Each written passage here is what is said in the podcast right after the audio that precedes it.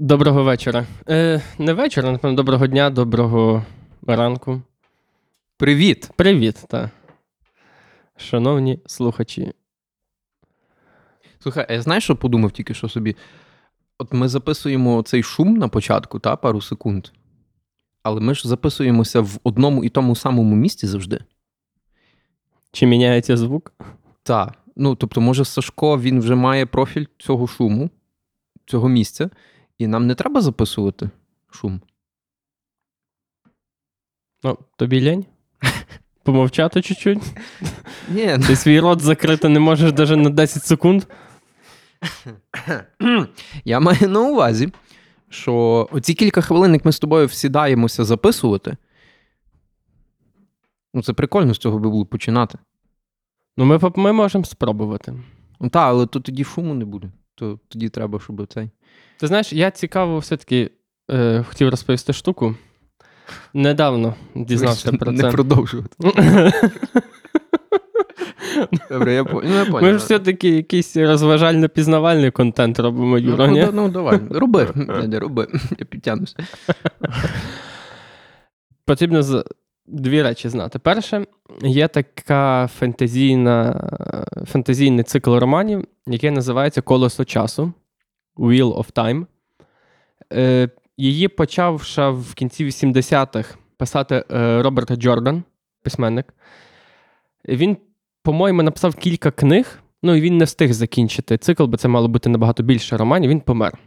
Якось- Скільки він написав, скільки їх? по-моєму, щось 3 чи 4 він встиг Ага. написати. Я, я можу помилятися, ну плюс-мінус. Ну і відповідно, роман залишився незакінченим. Його продовжив той роман. Після, вроді би, даже співбесіди з жінкою того Джордана. Почав писати на той момент ще молодий автор, такий називається Брендон е, Сандерсон. Він продовжив типу, працю цього Джордана. Багато з фанатів говорять, що це найкраще, що могло статися з колесом часу що він просто офігенно продовжив. Оце прям, от, прям топ. І навіть подекуди навіть його книжки може навіть ліпші, ніж самого Джордана. І в, в, ці, в цілому цей Сандерсон він багато інших книг писав. Він, власне, пише здебільшого якесь е, фентезі, фантастику, типу в тому стилі.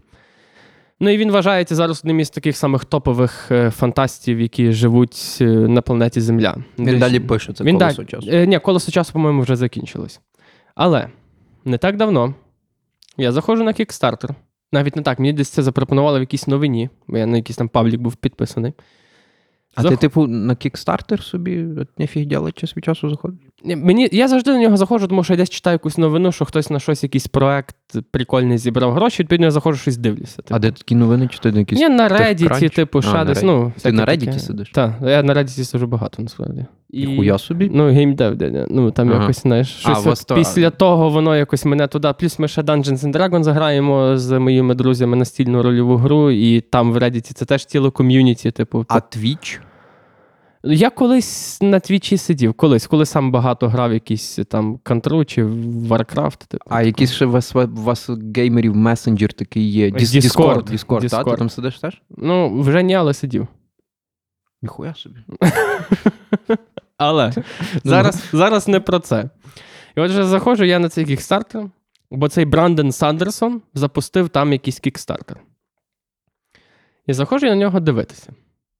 В чому полягає проект? Він за час локдауну, що він трошки більше року сидів вдома, і йому не було що робити. Він написав чотири романи, як він їх називає секретні романи Secret Novels.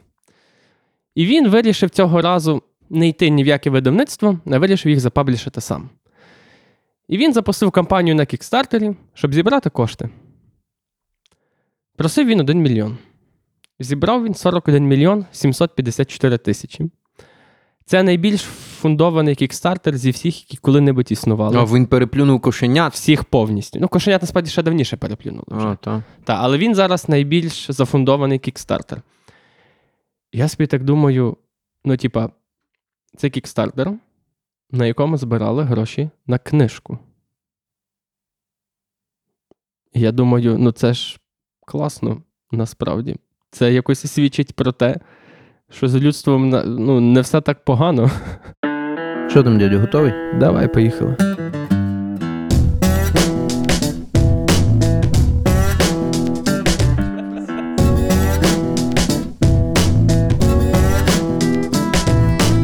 Ви слухаєте самовивіз подкаст, в якому ведучі говорять про те, що їм цікаво, деколи запрошують гостей і трохи матюкаються. Треба запустити кікстартер для ЗСУ. Е, я думаю, що не дадуть. Патрон же ж там заборонив збирати гроші на свої. е, Ці... Патреон заборонив. Там хтось Я- збирав на ЗСУ гроші на патроні, патрон це заборонив, тому ну, що на вони. Save Life, Save Life мали Патреон. Добре, може це питання якось вирішилося, але пам'ятаю, що десь на третій, четвертий день, е, ну в кінці, власне, лютого, е, була така новина, що патрон, типу, сказав, що ми, ну, типу, не спонсоруємо violence. Так. У, підори. Ні, а ти впевнений, що то так було? Бо тому що я знаю, що сказали Patreon не використовувати для донатів ЗСУ, бо він бере ахуєвшу комісію. І якщо ти хочеш е, донатити на ЗСУ, то треба. Через сайт, типу. Ну, через треба, сайт чи напряму на їхній способи. Ну, я так щось десь читав, що типу патрон не хоче типу, себе пов'язувати з тим, що на ньому збирають гроші на якийсь, на якийсь потенційний violence по відношенню до інших людей. Але добре, цю інформацію насправді варто перевірити. Можливо, потім якось це з ними врегулювали і все було норм, але такі, таке повідомлення я бачив. Ну, чорти Вася. А я ще знаю, я правда не можу пригадати, звідки я це знаю. Я десь відос якийсь бачив, здається. У них в компанії все дуже так, якби дуже толерантно. Ну, Е, Ти маєш на увазі в патреоні? Так, всередині, як культура компанії будується на equality. Окей. Що, типу, Неокомунізм? Ну, можна це так назвати. Та, та, типу, не дай Боже, якісь навіть чуть-чуть прояви сексизму, чи гомофобії, чи расизму, чи ще якогось ізму. А, я дивився відос Малеєва, де він розказував про компанії, в яких працював. Він працював в Патреоні. Угу. І от він, наскільки я пам'ятаю, казав, що то це одне з того, що йому дуже не зайшло, бо заходило вже прямо до таких е, моментів, що, типу, настільки не сексистські були там жарти, що вони вже ставали, типу, як ну, сексизмом в сторону чоловіків. Знаєш? Ага, ага. І, ну, така херня. Думаю, поширена хвороба зараз А на заході? на заході. Та. І знаєш, що я ще думаю? Дуже буде тяжко цим всім ребятам, цим ЛГБТQ, цим всім. В Україні? Так, от зараз. Ну, як е, тяжко, слухай, люди ці залишаться, і мені здається, все одно не варто конкретних людей. е, Ні, я не про конкретних але людей. ти маєш на увазі їхні організації. цілому, а, весь, та. цей, весь цей рух він буде зараз такий не в почоті, так би мовити. ну, та, Зокрема, теж з огляду на те, як вони себе зараз ведуть. Що вони Як просто вони відмовчуються. Та, що вони та, просто та. ні на що не реагують, або максимум називають це конфліктом або кризою. Підараси, блядь. Та й, та й фемінізм, типу, ну, ця їхня організація, якби забув в інстаграмі їхня офіційна сторінка. Там же ж теж, типу, жодної згадки щось не було. Ну, я про- от про цих всіх маю. Вони в мене всі десь плюс-мінус в Десь- десь одному а? розряді стоять. Та, і... Боже, який ужас. Ну, Всі але... От фемініст, та, фемініст, у них 6,5 мільйонів читачів. І І вони далі. остання сторіс е, була приблизно десь 6 тижнів тому про війну в Україні. І все, і це, це єдине, що. Одна єдина сторіс там. Там в них є було пара сторіс, що I stand with Ukraine, і все. Після того нічого. Після того, як в Бучі все відбулося, типу, теж ніхто нічого не написав. Ні Pride, ні LBTQ. Ну, ЛГБТ. Ну, чуєш? Так. Ну, то, бо тому що ну, то війна, то там одні мужики, то сексизм. Чому там нема жінок? Чому їх там а, так до речі, мало? цей, ну, якщо вже всі за рівність, то відповідно треба ж тоді робити, щоб і жінок призивали, правильно? Ну, у нас наче вже про це, Про це йде як мова? мінімум йде мова, так. Угу. А може навіть якісь як в Швейцарії чи в Ізраїлі, типу, було. Так. Та, але це ще навіть до війни було.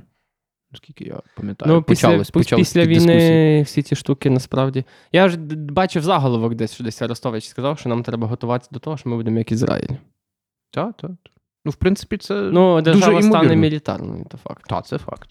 І Це це непогано, як на мене. Ні, в цілому це буде добре. В, кіс- в кінцевому В кінцевому все, результаті, так, це буде для нас це буде дуже позитивно. Але. А, я придумав, як пов'язати то, про що ми хотіли сьогодні говорити, з тим, про що ми говоримо зараз. У нас е, появиться багато мілітарних традицій. Як ти закрутив? Ну, мені здається, в цілому спосіб життя людей вже нормально поміняється. Бо я навіть дивився вчора, мені сестра скинула відео з різними інтерв'ю архітекторів, бо ну, е, вже починають розробляти проекти ну, на відбудову всього, що було зруйновано. І насправді ці нові міста вони будуть виглядати зовсім по-інакшому. Наприклад, той же ж самий відбудований Харків чи Маріуполь буде виглядати зовсім інакше, ніж е, виглядав до цих подій. Ну і відповідно, насправді, проектування в самій архітектурі, вже навіть коли ти будуєш будинок, то ніхто раніше не, думав ні про яке бомбосховище Мгм. під ним. Тепер буде. А тепер будуть. Тепер, коли будуть проектувати будинки, то будуть намагатися постійно дотримуватися, щоб в будинку була, е, було місце з цим правилом двох стін, Мгм. а то й трьох. Ну, от, от такого роду речі. Це ж теж, це ж теж міняє все, насправді. Та, та банально скільки людей буде вже зброї, тих ну, звичайних цивільних людей, тих, що зараз її собі придбали, бо зараз дуже спрощена схема, як можна отримати дозвіл. А я думаю, багатьох і заберуть, насправді. Ну, заберуть, але я маю на увазі, що сам процес отримання дозволу і покупки зброї буде простіший на законодавчому рівні. ну да. Я думаю, що це буде, ну, типу, Ой, дозволено. але насправді, збро- мені здається, за останній за час, е, ну, за цих е, місяць з гаком часу. Ну, вже купили всі, всі кому не лінь. Просто А ще зброю. далі купують. І далі купують, та, ну, але ми ж з тобою приходили, коли то був десь кінець, то був десь другий тиждень, правильно? Ми приходили під магазин, і там ну, просто толпи народу, десятки людей стоїть, то все, якісь списки записуються. Там. Які виявляються потім до сраки, бо в кінці дня Так. вони нікого не цікавлять. І... Старий добрий безпреділ. Так само свого роду традиція. Анар- анархізм. Хуйова ну, ми традиція. тяжіємо. Ну, українці спогодься, вони тяжіють до Тяжіють, такої- але такої все менше і менше. Так. Ну, організованість в нашому суспільстві з'являється все більше. Це факт. Але що стосується традицій, я би був дуже за якихось таких повпроваджувати, які би стосувалися якихось там розп'ять москалів, е, якогось їхнього обезголовлення. Ну, щось таке, от, що ми зараз. Ну, я Чим думаю- ми зараз заспокоюємося. Я думаю, митецька спільнота вона О, вже у нас дає такі відповіді. креативні люди. Вона вже дає відповіді. Е, Я маю на увазі навіть тих креативщиків, які там в Тіктоках роблять Тіктоки. Так, я бачу. Це ж ну, це окреме, це окреме мистецтво мистецтво, просто. В мене нема села. І я от маю е, певний сет традицій в родині, Угу. які відносяться, які відносяться до релігійних свят. Ну, в основному, насправді, до релігійних Ну, свят. традиції здебільшого Та, в та. Україні це пов'язані з релігійними святами.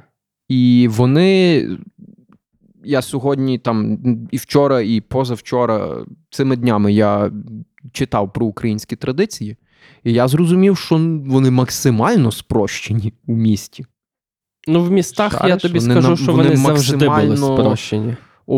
Обрізані, чи як це так сказати. Банально, звісно, через те, що дуже багато ти не зробиш. Ну, ти, типу, умовно кажучи, на квартирі не накидаєш собі сіна під, стіл Так. або щось в тому роді, але для чого ну, мені можна було здається, більше міське життя, воно ж знаєш, як виглядає, мені здається, що там, наприклад, на початку ХХ століття там людина приїжджає в місто, і звичайно, що здебільшого в містах е, все одно якісь є общини, і вони якось там тримаються кубки. Але в місті все одно життя швидше. Е, В місті, як ти кажеш, немає банально практично як деяких традицій е, дотримуватись. І настільки різношерстне населення, що немає оцього спільного духу несення якоїсь традиції, бо е, ну, на селі воно це зовсім інша історія. Бо на селі це всі роблять. Ну, от в мене, наприклад, е, на моєму селі, бо в мене є село, звідки де мій тато народився, і я з дитинства туди дуже часто їздив. На різдвяні свята на кожні ми туди їздили раніше. А до речі, коли зараз. ми до тебе поїдемо картоплю копати? Ми ж з твоїм Е, Татом домовилися було. Дядя, як тільки я тебе зразу наберу. То десь скоро? То десь в квітні, кінець квітня, трав... то в травні. Ну, насправді, як то кажуть, на, на початку травня, на День труда, Ага, Е, на, майськ, на майській є всі українці їздили, тож були вихідні. І мій тато мені ж навіть розказував, що коли він був студентом, коли він там за Савкаті попрацював, то ці майські є трудові, трудові праздники, то всі завжди їздили по селах купати картоплі в Україні. Ну, бо типу свята є, де є пару днів вільних, типу їздили додому. Власне, сидити картоплю. Ну я вже не скіпну з цієї теми, я так зрозумів. Та, Е, Та Я вже як, ти бажаєш. Не, ну це. та не по-пацанськи, якось татові вже сказав, то мені здається, що тато то запам'ятав.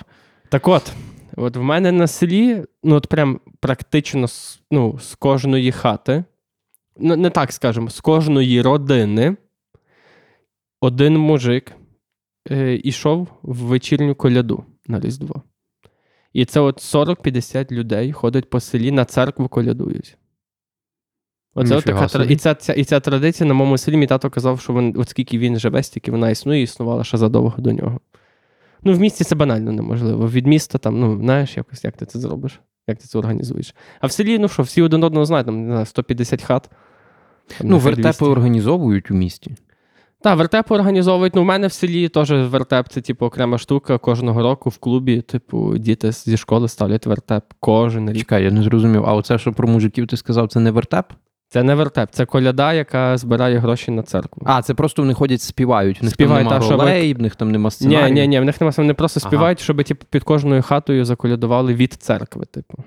Ну і там ходить спеціальний чувак від церкви, який збирає гроші. Типу. Ну, якби на храм, на то все. Not bad. Так, от таке. Ну, в радянські часи це насправді було складно все робити, але все одно люди умудрялися робили. Типу, їх, їх забирали, десь там відвозили. Типу, КГБшники чатували під хатами під снігом в білих халатах. Та не Мені гані. такі розкази. Ні, я тобі не, не ганю. Мій, е, так якби виходить, він прадід, його звали Іван. Цього Івана, тато, рідний, так якби мій прапрадід. е, За Польщі, за Австрії, за Польщі. В мене на селі був, ну не тільки на селі, так якби в регіоні найближчих сіл був одним із трьох найбільших поміщиків. В нього було дуже багато землі, дуже багато Ну, ну, худоби. з багатої сім'ї. Ну, дуже багато худоби, дуже багато наймитів, типу, в нього працювали, типу, та. Ну, але, понятно, в 39-му спочатку, потім вже після 45-го, ну, кардинально помінялася ця історія, коли прийшли совіти. Ясно, що всю цю землю забрали. І, і конкретно моє село, яке називається Станківці, і сусіднє село за річкою, зразу навпроти його прям видно, типу, називається Церківна. Це були два найбільш бандерівських села в регіоні. І це єдині два села, е, які відмовилися від колгоспу. Типу, в тих селах не було колгоспу. І то, трак, то тато каже, що я пам'ятаю, як я був малий, то я, ну, трактори орали під хату колгоспні, бо їхні землі віддали колгоспам сусідніх сіл, і їм трактори орали під хату, щоб вони, не дай Бог, мали ну, навіть клаптика своєї землі. Ну, бо вони відмовилися від колгоспу. Вибач, що перебиваю. От, е, от той трактор, його ж вів якийсь тракторист, який був, напевно, знайомий там, з тими іншими та, людьми. Та, та. Ну і що він це робив? Типу, Ну, а Чи він в нього знав, як? що, нього я знав, наказ був, він типу? знав, що буде з ним, якщо він того не буде робити. Ага. Пізда. Мрак, нахуй. І, і вот. І коротше, це є реальна історія про цього Івана, що він, от, він вже коли був старший, типу, ну вже був дідом, типу. То от, типу, пацани в вертеп зібралися, щось там щось собі щось помалювали, там якісь бороди понадівали, ну і ходять по хатах, щось там колядують. Ну і приходять під його хату і кажуть, ну і колядують йому. Він виходить, знаєш, ну, як господар має вийти, він каже: Дякую, хлопці, за коляду. Сподіваюся, що ми доживемо і до кращих часів. І каже, із під снігу за стодоли стає тіп з автоматом і каже, які є кращі часи. І все, і була проблема. Правда, діти почали тікати, типу, ну, понятно, дітей не ловили, а з тим Іваном, да, розбиралися. Ну, то Іван взагалі був такий подорваний тіп. Типу, його ну, розібрались тоді на місці, чи його Ні, забрали? в цього Івана взагалі е, така історія була, що ну, е, в нього досить неординарна була біографія, тому що він попав на Другу світову війну за Польщі. Це прадід. Мій прадід, так. Добре, це насправді цікава досить історія, можу і тут розповісти. Та, давай, звісно. Отже, ну, він був одним із трьох, по-моєму, синів цього Звичайно. цього звичайно. поміщика. Ріже вуха. І він був москальське. найстаршим сином. І я не пам'ятаю, якого він року народження, по-моєму, сьомого, якщо я не помиляюсь, типу 907-го. Ну і 39-й рік. Ці землі не під Польщею. Німці нападають 1 вересня на Польщу, ну і призивають в армію, якби мобілізують. Ну і приходить, типу, тіп в село і каже: ну, по одному самому старшому сину сім'ї. Мгм. Ну і все, і цей Іван, типу, йде туди. Потрапляє в два дні учебки, е, відправляють їх десь там в поле, і їх в полі зразу накриває авіація німецька. І він е, мені цю історію розповідали, типу, вже якби його донька. Угу. Але ну, не моя бабця, яка є донькою, а її сестра, інша донька, бо вона, типу, цю історію добре, добре знала. Каже, попадають в поле, накриває їх авіація, і він каже: ну все, я падаю в поле, типу, в траву. Ну, бо що в них з карабінами? Ну, проти авіації. не дуже допомагає. Не дуже, так. А то день, типа. Я кажу, я встаю, піднімаю голову, дивлюся, а літак просто десь там розвертається. Ну, не один, а кілька літ розвертається і знов по полю гатити. Ну, каже, я ж в ту в траву впав, і я вже поняв, що я тут до вечора лежу. Каже, приходить вечір і кажу, чую, вже там щось посвистує, щось по боках. Я кажу, голову піднімає, таких, як я, десятки по полю. Теж голови попіднімали. Ну і каже, все, ми згрупувалися. Там поляки, хто, хто, ну, хто є. Хто, хто вижив? типу? Хто вижив, та-та-та. Ну і каже, що ну, бачимо лісосмугу. Ну, ми йдемо в ту лісосмугу. Каже, тільки заходимо, там зразу хендехох, все. Беруть їх в полон, відправляють в табір для полонених. Сидів він в таборі, я не знаю точно скільки, ну, по-моєму, пару місяців.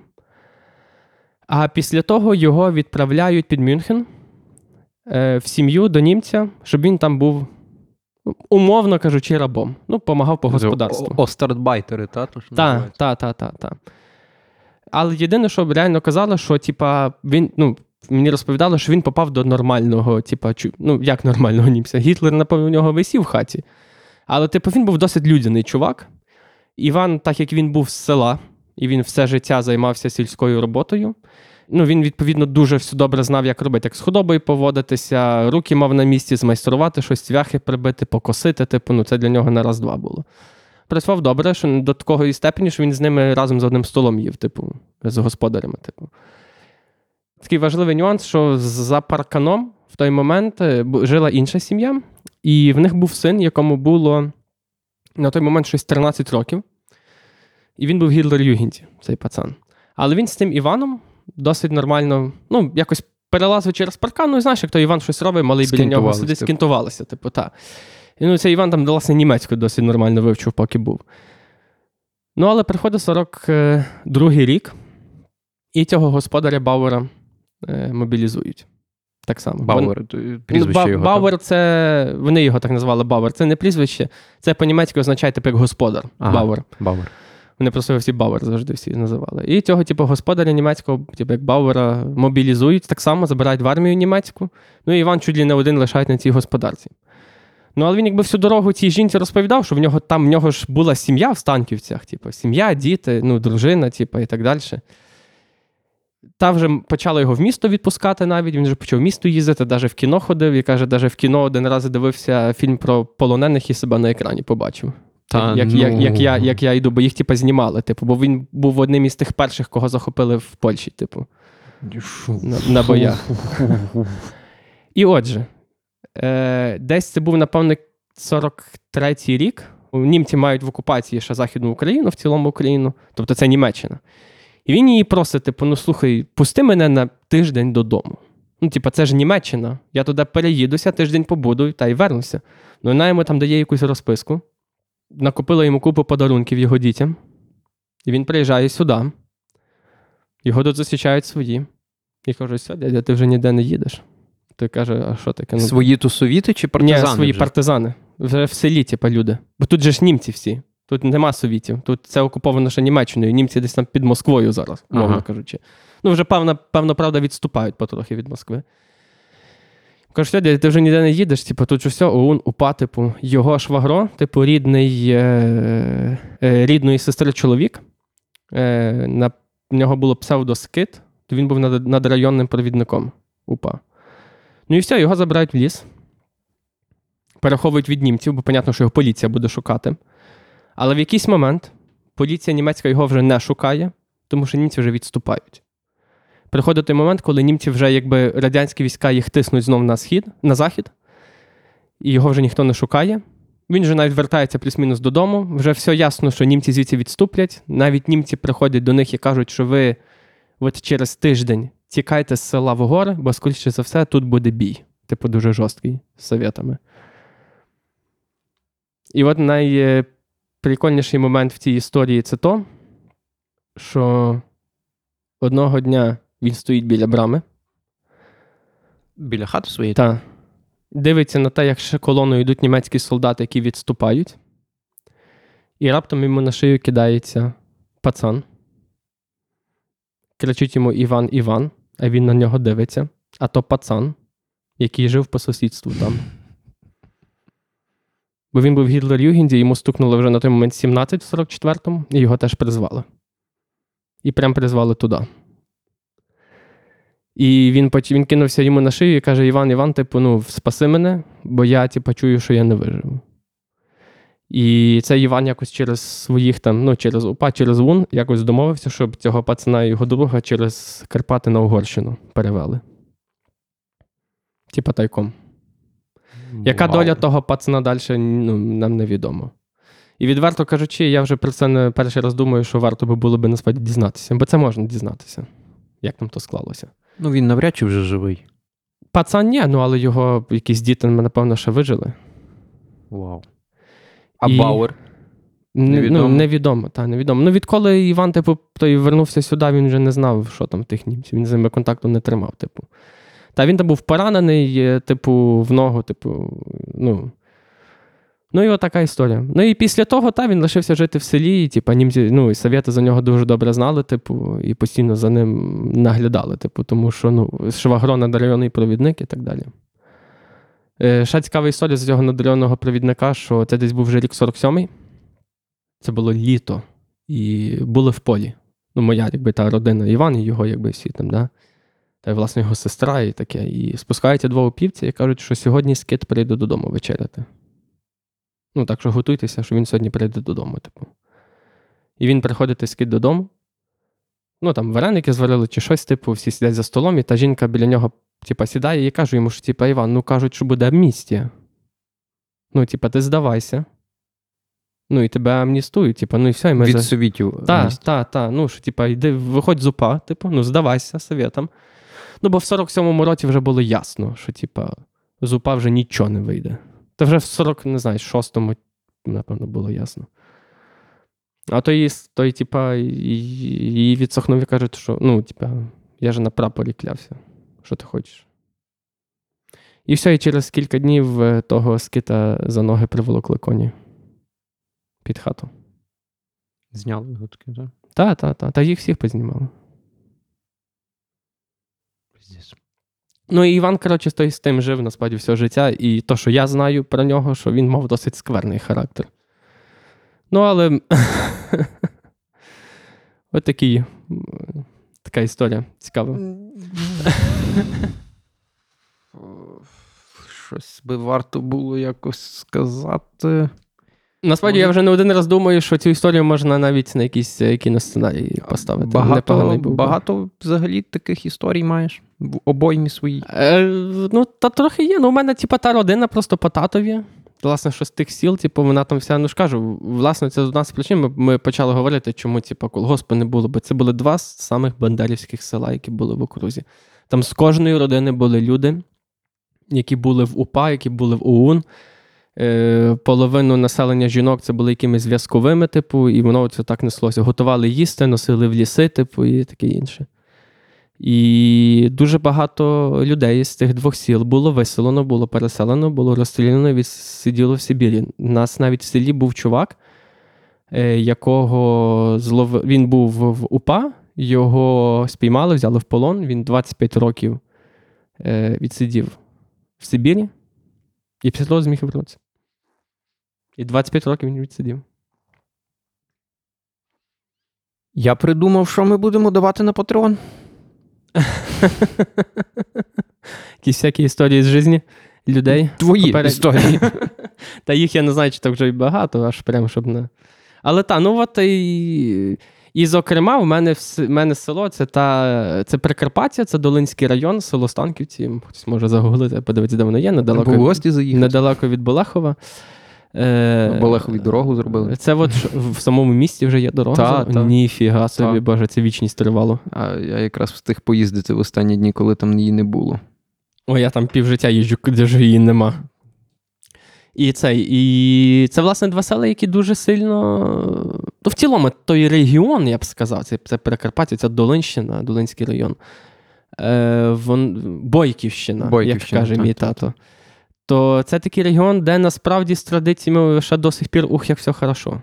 І Тобто це там, дуже добре, до речі. там до сих пір в людей є оце відчуття е, громади, е, є е, от оце відчуття ці, ці, цих традицій і так далі. Да, звичайно, звичайно, що радянська влада е, зробила дуже багато для того, щоб це все якось ну, подупало трохи. Ну, зникло. е, Зникло, як мінімум, та, але там до сих пір. До сих пір це проглядається. Ну, тобто, якби не, не, не то село, то я би навіть не знаю. Ну, тобто, я дуже багато з тих традицій бачив на власні очі просто. Е, Це за- дуже, дуже, дуже важливо насправді. Бо це ж формує культуру. Це, Ну, та, безумовно. це один зі складників культури, і це якби це такий свого роду стержень, якась така нитка, яка проходить крізь покоління. Та крізь це віки. Крізь віки. та. Це, типу, передається від е, людини до людини, це передається від матері до дитини, від батька до сина. І воно якось оцей такий, напевно, генетичний. Частинка національного ДНК. Та, та, національне ДНК. Та. Це Та, дуже та, та, важливо. безумовно. Ну, тобто, оці всі штуки, там, не знаю, сіно. По-перше, то, що там ялинку йдуть в ліс рубати самі. Піднімаються вгору, рубають ялинку, привозять додому. Типу, прям буквально ялинку з Карпат. Як її наряджають зовсім по-інакшому, ніж, ніж в нас. Е, цукерки до сих пір вішають на ялинку. І діти, коли ялинку знімають, то діти, коли знімають, е, прекрасно не можуть ту, типа, їсти цукерку. Там оце сіно під скатертину. Під стіл, Ска- ні? Ну, в мене в селі під скатертину чомусь. А це зручно так? Е, їсти? Не, насправді не дуже, ну але так роблять. Типу, та. Оце, що самі малі діти, типу, е, залізають під стіл і кукурікають, і чи там гавкають, типу, видають звуки худоби. Е, На другий святий вечір, це ж кажуть, голодний святий вечір, та, що 18 числа. То в мене на селі е, досі є традиція, що Це той, що на водохреща. той, так? що на водохреща виходить, та, то традиція така, що господар е, бере е, святу воду, і наймолодший представник роду разом з ним. Е, вони спочатку моляться. Молодший представник дити- дитини та хлопчик, чомусь хлопчик має бути, дівчинка ні. Тримає мисочку, і на цій мисці має бути ну, по традиції, типу, по чуть-чуть кожної страви, яка буде потім на столі. І вони обходять всю хату, заходять в кожну кімнату. Батько, господар, типу, святить тою водою і вінничком, типу, хату освячують, походять по колу.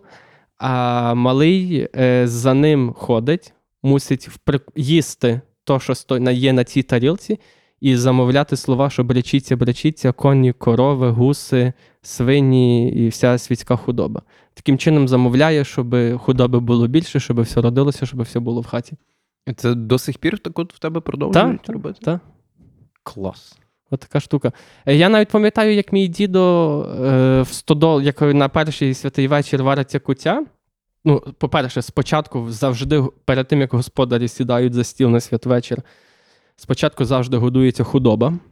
Завжди. На селі є такий звичай, типу, що поки господарі е, сядуть, то мусять спершу поїсти худоба. Це такий прояв типу поваги до неї, бо та худоба дає відповідно ну, харчі, Харч, харч господарям.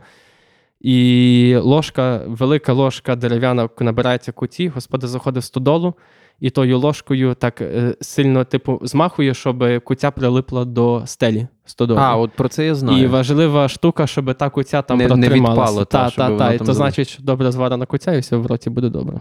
Ну, от якісь такі штуки, але це цікаво. Я коли був просто малий, коли мені там було рок. Ну, по-перше, коли я був малий, я сам ходив, то все робив за господарем. Типу, я був не.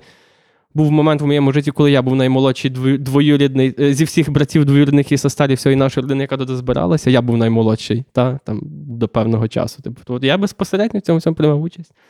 З дідом ходив, що він мені розказував. Ну, бачиш, в місті якось до стелі звичайну кутю підкидати Ну, навряд та, чи та, хороша навряд чи ідея. хороша, хороша ідея, ну але. Ну та, та, та ні, я ж якби не кажу, що от погано, що цього не робити. Але все одно в місті є дуже багато речей, які в місті все одно можна робити. Є? Але чомусь міські, І ми робимо? бачиш, чомусь, ну, Мало. мало, мало від але робимо. Ну, важливо насправді, що робимо. Тому що все одно якось зберігається. Ну, мені подобається, протяжність. що як мінімум у Львові перед оперним завжди дідуха ставлять великого. Там перед оперним чи на площі ринок, вертепи збираються. Ну це прикольно. У нас дуже, дуже небагато, маю на увазі у нас в родині таких звичаїв.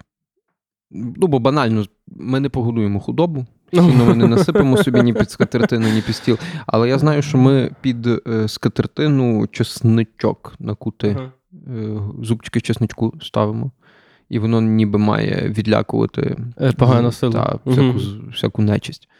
Е, в нас є така штука, що тато завжди, ну це я про різдвяні зараз Мгм. свята. Тато завжди шматочок хліба з медом.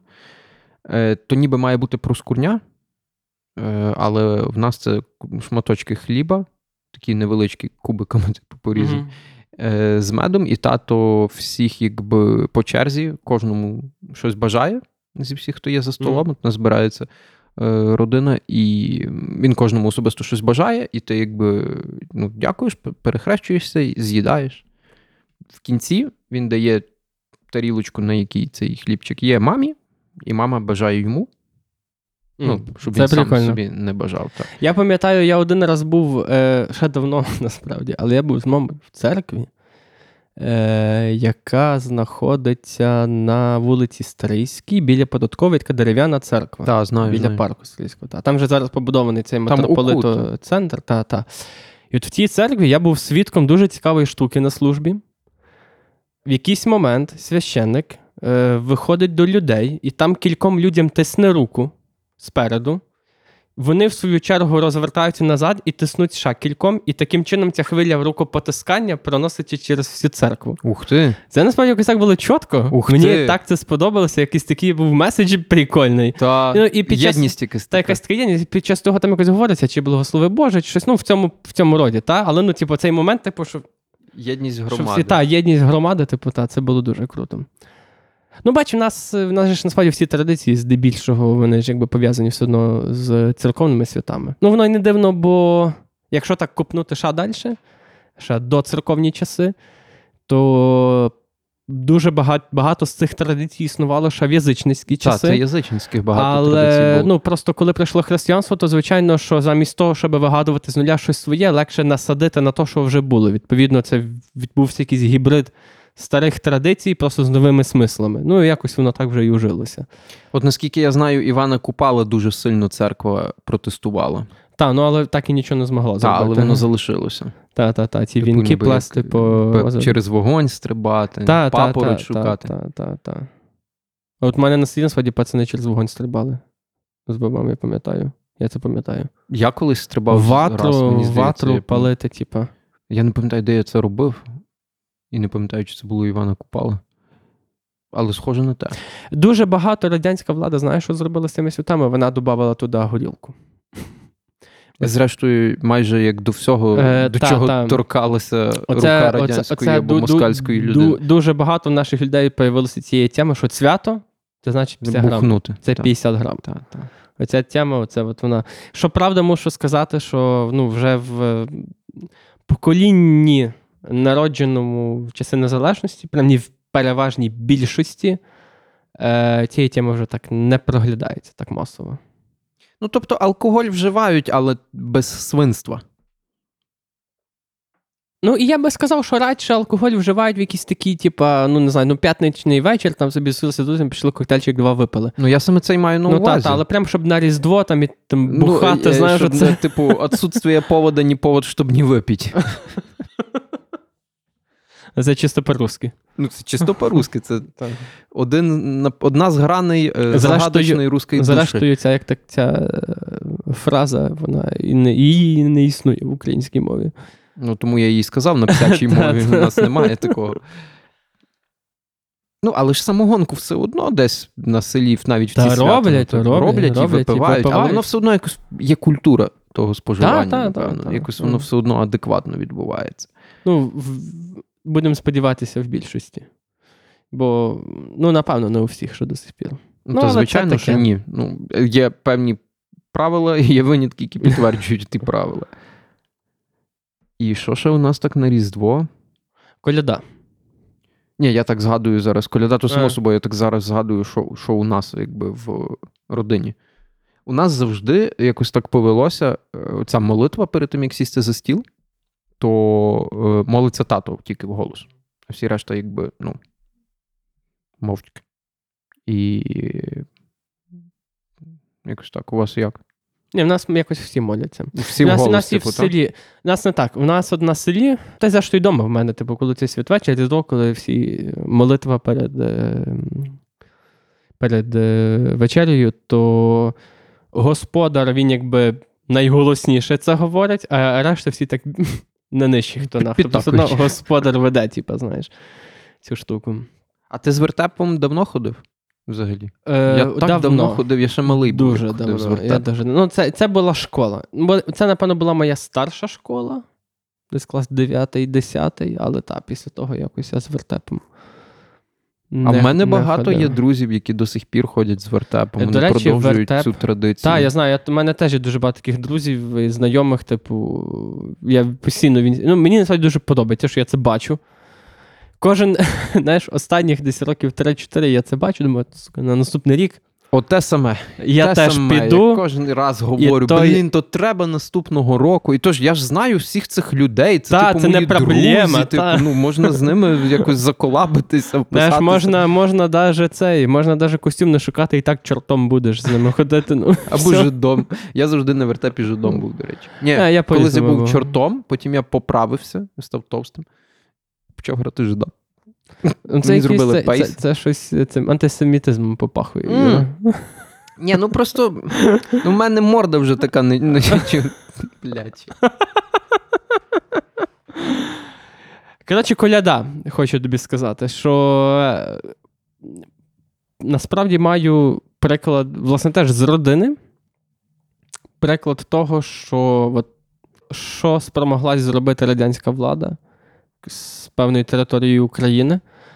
В мене двоюрідний брат е, одружився на дівчині з Кривого Рогу, він поїхав туди жити. Ну, в них сім'я, е, там діти є, тобто все, все добре, так? Ну, і в нього батьки, власне, з тої церківни, яке село навпроти мого. А ну, батьки його дружини ну, з Кривого Рогу. І якось.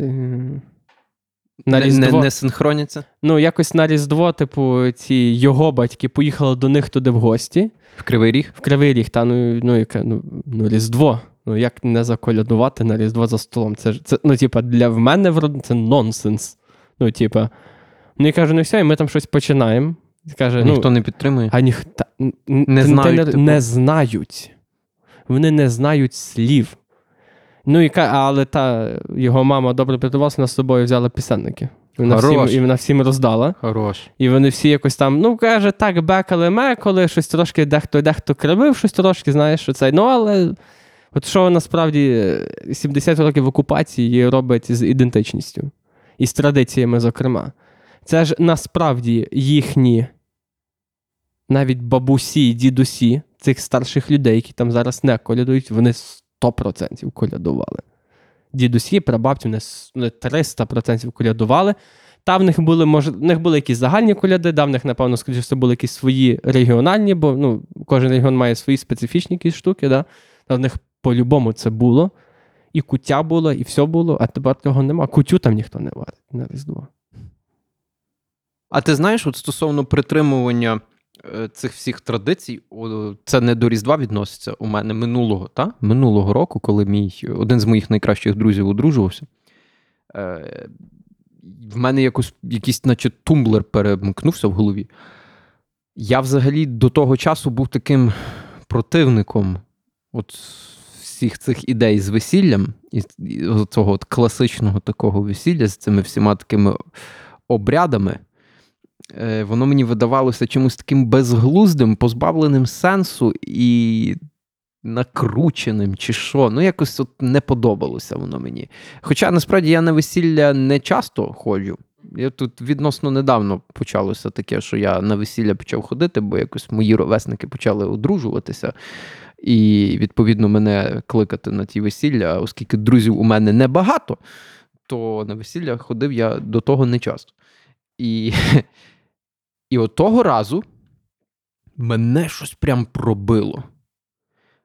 От кожен. Добре, окей, в конкурсах я участі майже не брав, бо конкурси реально подекуди дебільні були. Не, ну, ну, Здебільшого не, ну, вони були конк- дебільні. Ну, конкурси це не традиція. Але якісь такі певні, тр- певні традиційні моменти, як от е, святкування починається з молитви. Е, ну, я не є віруючий, але якби. Ну що, я стану збоку, типу, Ну да, да, запущеними конечно. руками і буду мовчки стояти. Е, якісь такі ті обряди, де мати, нарече, мати нареченого е, знімає з нареченої, що це фата, там, Мгм. фату, і вдягає на неї хустку. Та, та, та. Е, там оцей Вона та- має танок, спочатку трошки не датися. та, та, танок нареченої, Ага. де вона з Неодруженими. неодруженими дівчатами е, танцює. Е, Насправді, оці всі обряди, які перед е, самим весіллям відбуваються, ну, як викуп, мінімум, як мінімум, сватання. ви- Ну, зо- як добре, до того я взагалі не в курсі, як воно робиться. Ну, викуп, як мінімум, з рушником. Це дуже важлива штука весілля. Це З рушник, рушником. Рушник весільний. Ну, так. я не брав участі і не був свідком, насправді, Ага. цих е, Ну, на, обрядів на наразі. весіллі під ноги Але- ставиться рушник. і це, а, до речі, ні, це так. та. Це, це, ти маєш на увазі самому, на самому весіллі. Про це я в курсі. Це я вже Так. бачив на свої очі. Це окей. Тут шарю. Я маю на увазі от, ем, п- обряд сватання, коли старших відправляють до нареченої. Та, та. І оце ти з гарбузом знав цю штуку? Та, що якщо дають гарбуз, то значить, що То, типу, фонарь. фонарь. Та. Я того не знав донедавна. Е, потім викуп, цей формальний, оця вся штука. Це ж роблять оці як е, ворота, так? Та, та, та, та. Ну, то- хвої, От там, воно мені чого. все таким, от, бляха, ну не те, що нафталіном віддавало, ну воно мені, ну я тут, розумієш, дурний зелений пацан, шкет був. І я думав, от, ну це ж все так безглуздо, це якось можна в себе було так сучасніше, без Ага. оцього всього, не тратити на це час, не тратити на то гроші, якось без оцього, без отої всієї помпезності. Блядь, такий дурак був. Я зараз настільки це все переосмислив. Я зараз розумію, що сенс не в тому, щоб от е, прийти, бляха, і повикупати ту наречену, а сенс в тому, щоб продовжувати традиції, щоб Та, та. протягувати оцю ідентичність, щоб воно продовжувалося, щоб е, оцей код зберігався. От, власне, в цьому от сенс цих звичаїв, це якесь свого роду це стержень. Там же ж взагалі, я знаю, насправді з весіллям пов'язана е, така штука, що є ж цей весільний рушник. Там в весіллі насправді якось е, кілька рушників е, приймає участь, але найважливіший з них це рушник під ноги, на який встають. е, Чи то встають, чи то е, на коліна встають на нього. Типу, На в коліна, в церкві, в церкві коли так. на шлюб беруть. То оцей рушник за традицією, і в мене на селі це теж було колись. Зараз вже, напевно, це не роблять, а якщо роблять, то я не знаю, там одиниці. Е, що наречена е, зі своєю там мамою, тітками, подружками його шиє. І він має бути строго вишитий е, так, е, що там якось чуть ли він має бути на три четвертих білий, а на одну четверту мати вишивку, плюс-мінус. І коли ти шиєш, то ти не можеш там якось. Я не знаю, як це точно робиться, але ти якось там не можеш перешивати поверх, тому що це погано. Це ж завжди в один, якби, в один рівень це робити. І навіть якщо ти десь помилилася, то ти не можеш нитку витягнути і перешити. Це символізує твоє життя. Це як ти зробиш потім помилку, то ти маєш з нею далі жити. Типу. Вау. І от і, власне, цей рушник в кінці кінців вони на нього, яка сама наречена вишила, з помилками, якими вона зробила, типу, вони на нього Вау. встають. Типу, да, І така, кожен типу, же ж, кожен орнамент, кожен візерунок має якесь своє значення. Так, звичайно, так. Всі ці свароги, всі ці Е, спіралі, так, к- круги, геометричні ромби, типу, і так фігури. далі, це ж так. все має своє значення. Та, та, та. І взагалі, ну це не про рушник. І я тобі скажу ще одну класну традицію, вибач, я тільки закінчу з рушником. Що якщо у вас був, ну, тобто рушник після вашого весілля, оцей, що під ноги, е, він е, зберігається вами, Мгм. якби все ваше життя. І коли там, умовно кажучи, ваші діти будуть одружуватися, якщо у вас було щасливе життя, то ви можете їм передати орнамент, але не сам рушник. Ого. Тобто вони можуть вишити, вона, типу, наречена. Але вона має зробити це сама. Сама, так, обов'язково. Ти можеш їй передати орнамент свого рушника, тому що він тобі допоміг прожити хороше життя. Але ну, насправді ну, піздець. Топ. Це ж топ, бля. Піздець. Вишиванка. От що, про, про що я згадав. О, Бо є ж вишиванка, яку. Всі ж вишиванки до різних е, подій так само так. прив'язані. І є вишиванка, яка вдягається тільки один раз в житті, власне, на весілля. Угу. І ця вишиванка потім кладеться якби в скриню і зберігається до кінця життя. І вона більше ніколи не вдягається. Я дивився відос про вишиванки, кілька відосів. В цілому я в курсі про них, але я побачив дуже класний практичний сенс у вишиванці. Тому що кожен регіон мав якийсь свій, так би мовити, стиль вишиванки. Вони мали якісь певні свої визначальні кольори, е, якісь певні свої орнаменти Візерунки і так далі. і так далі. Та. І люди могли дуже чітко оприділити по тому, в якій вишиванці стоїть людина, звідки вона є. Nice. Ну, типу, з якого регіону, з якого, буквально там чуть не з якого там міста. Ну, Це ж дуже практично. Шариш, це, типу, от ти спілкуєшся з персонажем, і ти чітко знаєш, що- це за один. Це ж насправді з писанками подібна штука. Та, ти сам. Кожен, кожен же ж регіон в Україні мав е, ну, свою е, традицію розфарбовування е, яєць. До речі, в Коломиї ти не був в тому музеї? В Коломиї є Ні, ще не єдиний, був. чуть, напевно, це чуть не єдиний в світі музей писанки. І там зібрані, зібрані екземпляри, от, власне, зі, всі, зі всіх регіонів України писанок різних. На них можна подивитися, як вони відрізняються. І причому там є такі прям ну, вирвані, такі прям ну, там чорні з жовтим, там чорні білі, такі всякі там, ну, реально з такими закрутами, замутами, що я грибу скільки годин, десятків годин треба було потратити, щоб. І ці всі писанки там дійсно розфарбовані, типу вручну, тобто воском, все як має бути, виварені там і так далі. Кайф. Ну, жесть. І ще стосовно вишиванки, я з історією дізнався про те, що дівчина, коли робила вишиванку собі на весілля, бо здається, е, наскільки я пам'ятаю, то так само дівчина собі, типу, мала шити, чи то їй мали її шити як сестри чи матір. Здається, здається, насправді дівчина мала шити. То вона перед тим, як починати це робити, перед тим, як сідати до цього заняття, це в гуцулів, здається, така була традиція. Вона мала піти в гори, знайти якогось дуже гарного метелика, зловити його, і, типу, собі його взяти за пояс і сказати, типу, замовити так, е, слова, що, типу, метелик, метелик, хай моя вишиванка буде така красива, як ти є. Сенс традиції полягав не просто в тому, щоб, блядь, метелика зловити, а в тому, що якби, типу, весілля це, це дуже важливий крок один з найважливіших в житті, і е, перед тим, як е, на цей крок іти, то е, от факт того, що ти йдеш в гори, щось шукаєш, щось знаходиш, типу, ти маєш символізувало те, що ти, типу, якось трошки того життя бачиш. Що ти, типу, якось проходиш якусь частину шляху сама, Сама. Ага. шариш, і знаходиш щось таке. Ну, в нас взагалі всі ці традиції так, так добряче пов'язані з власне природою, життям. Тобто, якось оце. Знаєш, якийсь цей момент, що ти береш метелика собі за пояс, ти щось береш в природі, Та, ти береш щось, власне, в природу. але потім віддаєш це щось десь далі. Ну, тобто, це якось такі от смисли, якийсь круг, кругообіг в е, природі от чогось цього. енергії, Я, енергії якоїсь, якось, Але це ти можна назвати. наскільки це глибоко?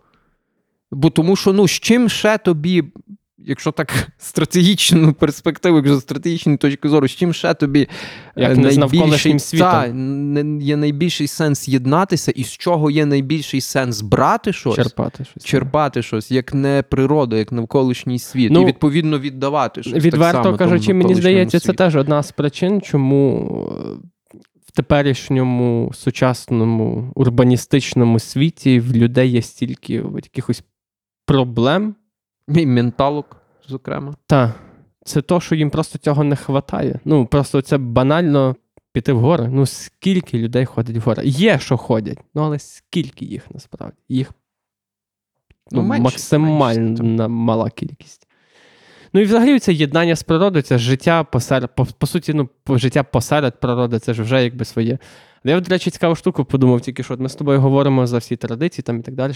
І от українську, якщо взяти літературу в цілому, починаючи від Енеїди, та, закінчуючи там, не знаю, там, сватання на гончарівці, перехресні стежки, Кайдашева сім'я і так далі. і так далі. У нас дуже багато є творів, класиків українських, які от зав'язані на цьому побутових якихось проблемах, але вони, власне, якби паралельно висвічують. Ну, це життя культурне і традиційне людей, тобто які там традиції, що вони роблять і так далі. А от в русських щось я не пригадую такого. Ну, в русських Не за знаю, царя поклона та б'ю, масля- за царя маслі- батюшку, за царевну матушку, блядь. Я знаю масляниця, там маслом оладки хірячать. Маслом оладки хірячі. Ну, я, не- я не впевнений, я можу, напевно, я не хочу виглядати дилетантом, але я, я в принципі не знаю. Ну, тобто, для них же ж ним, от все, про що ми зараз говоримо, в них і близько цього Не всього бійся нема. виглядати дилетантом в русофобії. Роби це як можеш. Але головне роби. Ні, ну просто якщо щось Тут нема дилетантів, Якщо братан. критикуєш, то вже бажано предметно це Та робити. похуй. Типу, Ну, якщо ми говоримо Я- я- про я йобаних кацапів, блядь, то вообще поїбать. коротше, русофобії мало не буває. Не буває. Фу. Великдень. Це ж взагалі окрема тема. Ну, це просто фантастика, скільки там обрядів і традицій з цим пов'язано. Ти згадав чистий, записанки? чистий четвер, Чистий міні- четвер, починаючи страсна п'ят- Піст. Ти, піс... ти постиш? Крім постів в інсту. Історії. Е, Насправді в моєму житті був один раз, що я реально постив перед я теж. Може, Але навіть не це- один. Ну, мені не дуже Але сподобалося, Мене сподобалося, але ж це, блядь, корисно.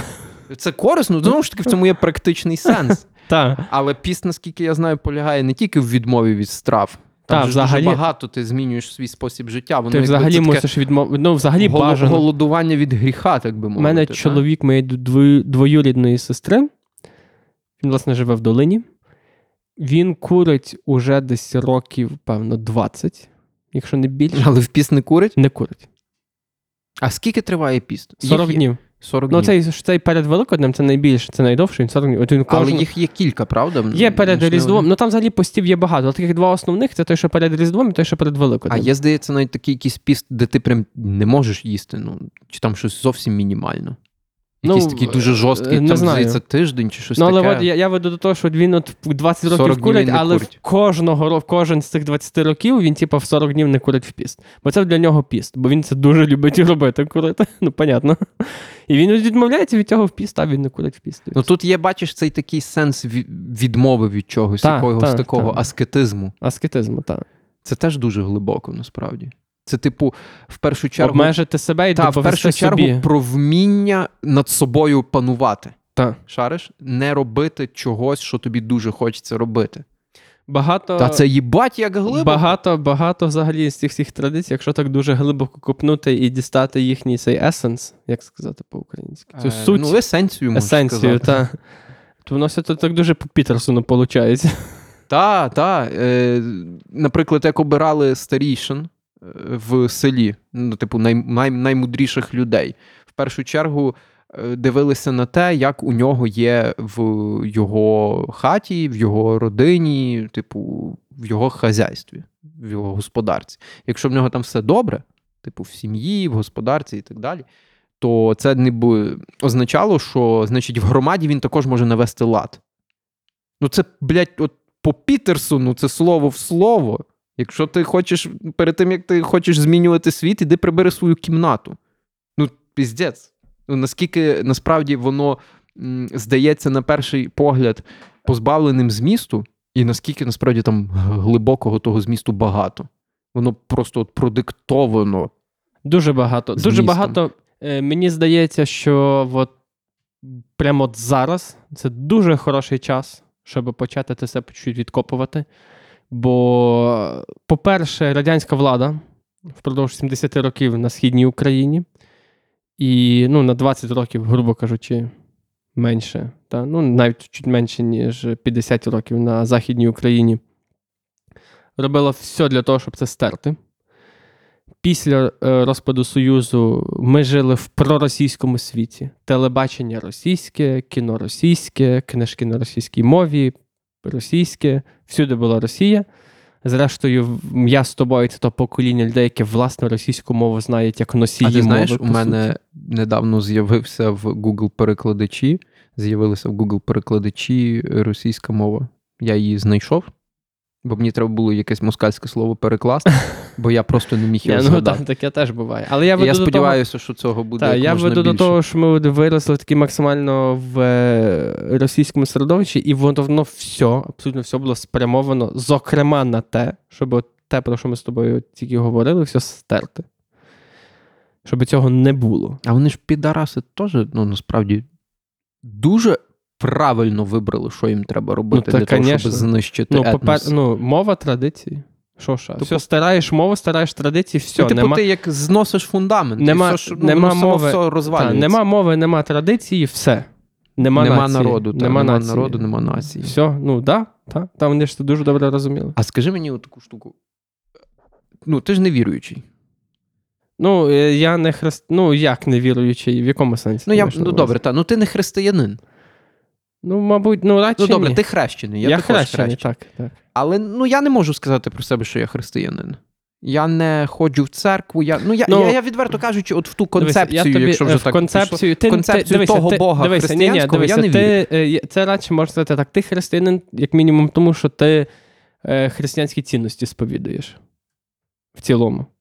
І ти, як і весь західний світ, зокрема. Але е, ти не є е, християнським релігійним практиком, якщо так можна сказати. Вибач, що так складно, я це Та, ні, я звик, дядя, я звик. Але ну, це, це радше отак. Ти не практикуєш. Питання моє але я вже на нього знаю відповідь. Ну, Добре. ти будеш брати шлюб в церкві, правда? Так, звичайно. Бляха, я теж. Та да, ну тому тут якось ну, а як інакше? А я думав, що не буду. Та Ще ні, донедавна. та, та будеш, Та буду. Ще як будеш?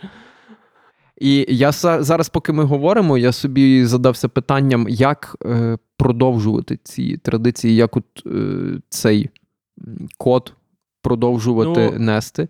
І най, найкраще, що мені спадає на думку, що це має відбуватися максим... ну, це локально має бути на кожному от, побутовому рівні, от, на рівні кожного індивіду. Так, звичайно. Типу, ну, бо, підтримування традиції в себе в сім'ї, в родині, передавання їх своїм дітям. Ну, його то так. ну дивися, не підтримував би традиції там мій прадід в себе вдома, в хаті.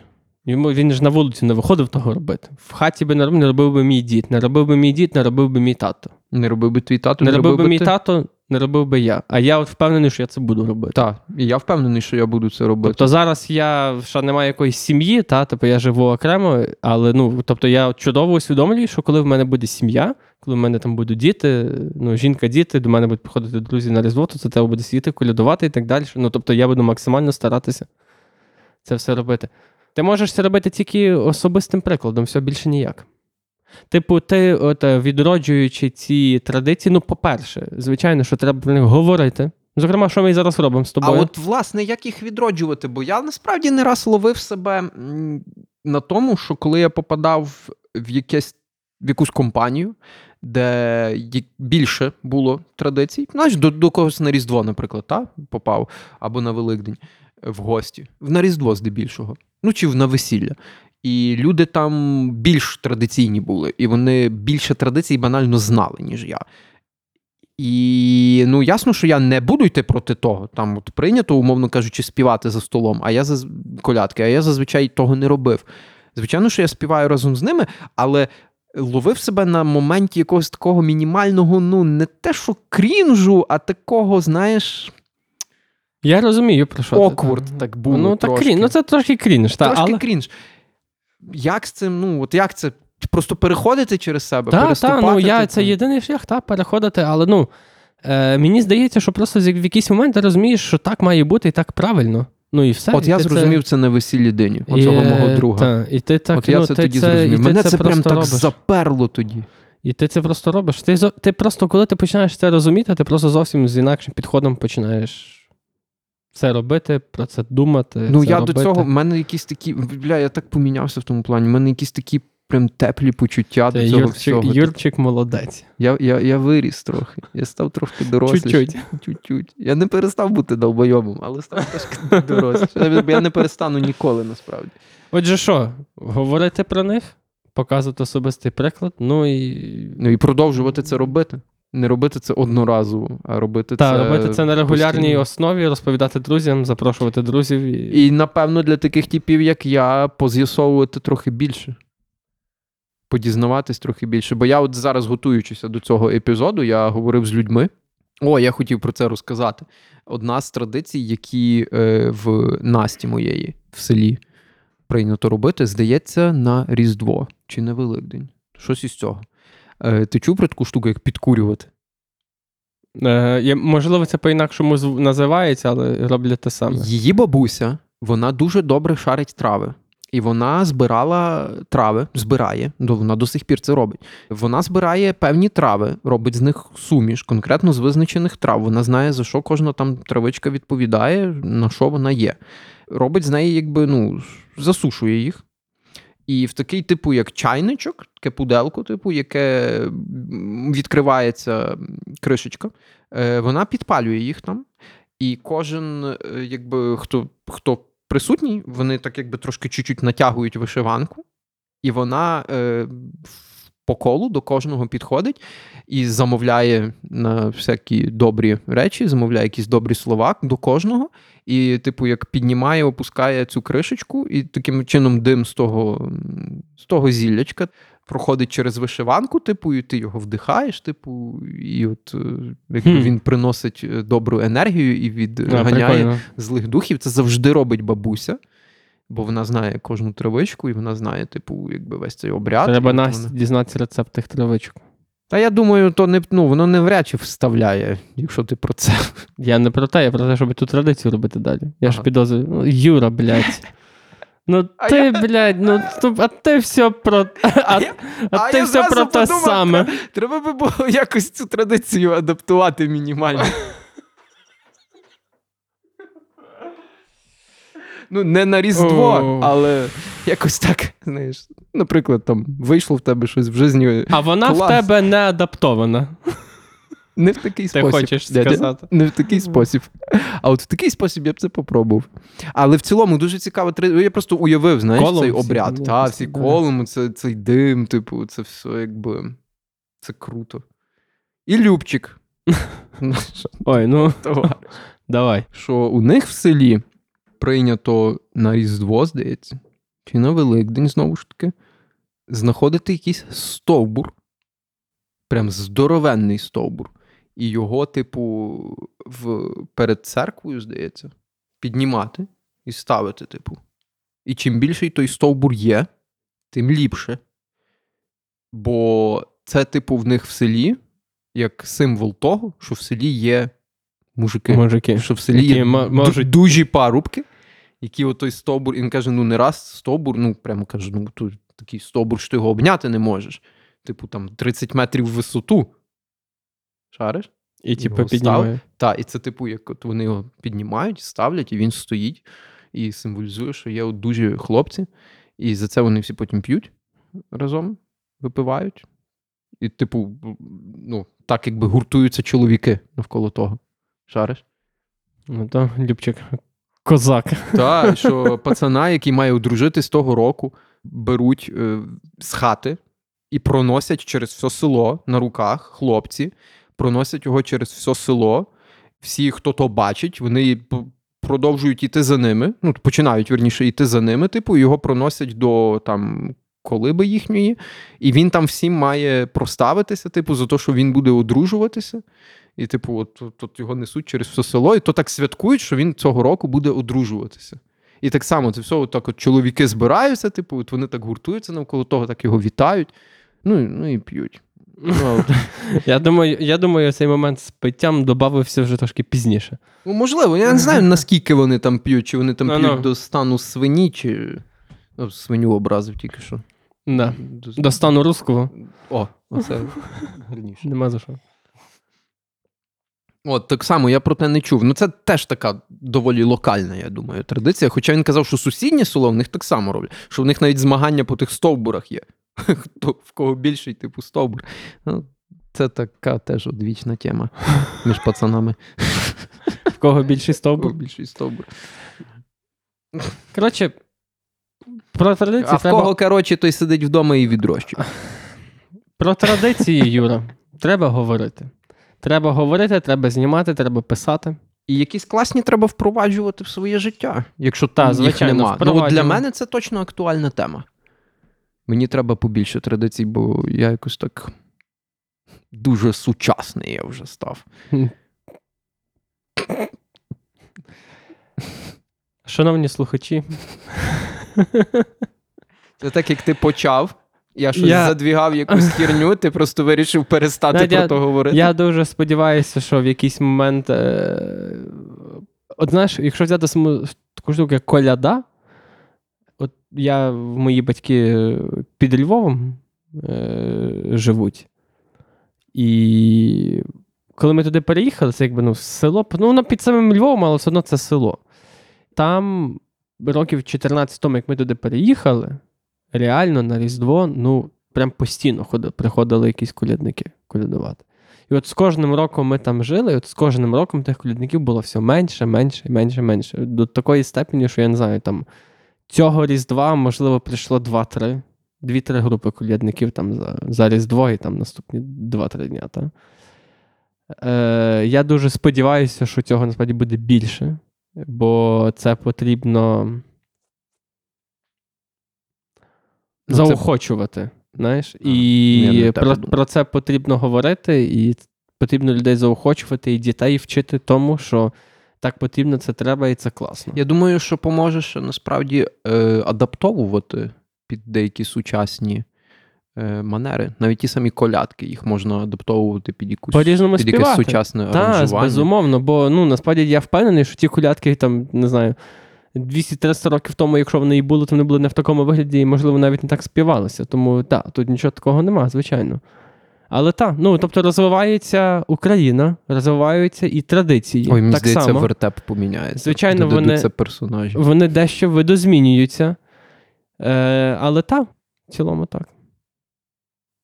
Треба шанувати і любити українське, цінувати українську мову і е, Традиції. любити традиції, і дотримуватися їх, і старатися їх чим більше впроваджувати в своє життя і передавати потім своїм дітям. Тому що таким чином, як ми вже це визначили з тобою, ми передаємо частинку національної ДНК. Що неймовірно важливо. Шановні слухачі, дякую вам, що були з нами. З вами був подкаст Самовивіз, його ведучі Юрій Пронюк та Святослав Федорів. А ми домовляли, що ми прізвищ не будемо говорити. Його ведучі Юрко та Святослав. Підписуйтеся на наші сторінки, В підписуйтеся Твіттері, в Твіттері Юрій Пронюк, так як в Інстаграмі. так як в інстаграмі, так як в Фейсбуці. Підписуйтеся на Юру, але було б ліпше, якби ви підписалися на сторінку нашого подкасту. Е, Це в першу чергу. ну, Можете на мене не підписуватися. підписуйтесь але на наш Patreon. на На що ще? Та вроді більше нічого Ну, таки нема. На то, що де ви нас слухаєте, будь то Apple подкасти, будь то Google подкасти, будь то що-небудь інше. Ми виходимо регулярно. Дякую вам за увагу і за те, що були з нами. Па-па. Па-па.